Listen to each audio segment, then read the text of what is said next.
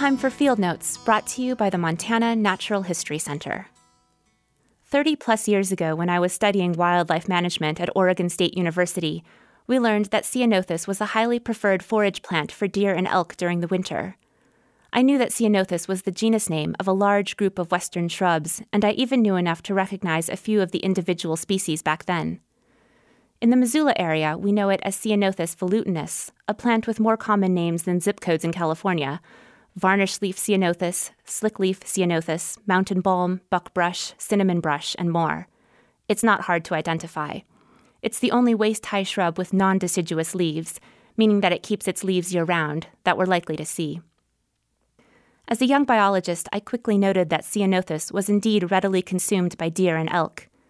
My problems began when I tried to categorize exactly where I could find it.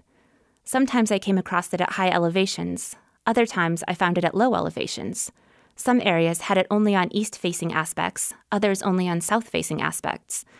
In some locales, I couldn't find it at all, except for a few scattered, nearly dead individuals and no sign at all of any young plants. So, what was going on? Why the unpredictable distribution? And what about those places where the only Ceanothus plants to be found were very old and near death? The answer is that Ceanothus have serotinous seeds, or seeds that only germinate after being exposed to the heat of a wildfire. It's why Ceanothus has patchy distribution and why I was only finding it in areas that had burned in the not too distant past. Ceanothus is abundant in burned areas and not so in areas in which fires have been suppressed for decades. Ceanothus seeds must lay dormant in the soil for long periods of time for this reproductive strategy to work.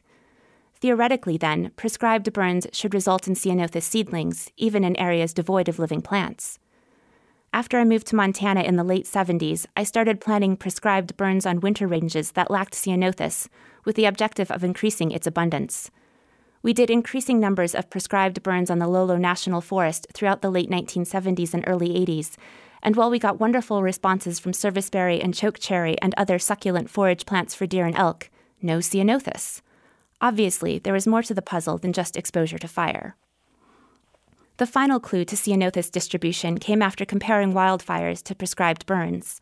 Simply stated, we found that wildfires resulted in ceanothus seedlings and low intensity prescribed burns did not. Apparently, ceanothus seed needed not just exposure to heat, but prolonged exposure to fairly intense heat. As a test, we prescribed burned 500 acres of winter range in the Fish Creek drainage near Superior. The area, which used to burn every 15 to 30 years, had last burned in 1910.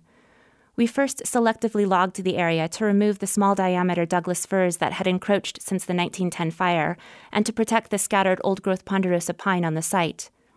We had the logger leave most of the treetops as fuel so that the following prescribed burn would generate some prolonged heat more typical of a wildfire. We also specified that the burn be done with 10 to 20 mile per hour winds to further increase the fire's intensity. I surveyed the area the following June, two months after the prescribed burn was completed, and bingo, the ground was covered with hundreds of ceanothus seedlings per acre, very comparable to what I'd found after wildfires. Ceanothus is one of those organisms like morel mushrooms, black backed woodpeckers, or even elk that have evolved with fire and are therefore dependent upon it. To keep them around, we have to keep fire in our box of forest management tools. And while that fact may not be very pleasant in the times of smoke filled skies and displaced homeowners, it's maybe a little comforting to know that wild organisms have been through these kinds of events countless times before and have evolved adaptive coping mechanisms. Today's field note was written by Mike Hillis. I'm Allison DeYoung for Field Notes, brought to you by the Montana Natural History Center, providing natural history education for schools and the public throughout Montana. For information on upcoming events and programs at the center, call 327 0405 or visit our website at www.montananaturalists.org.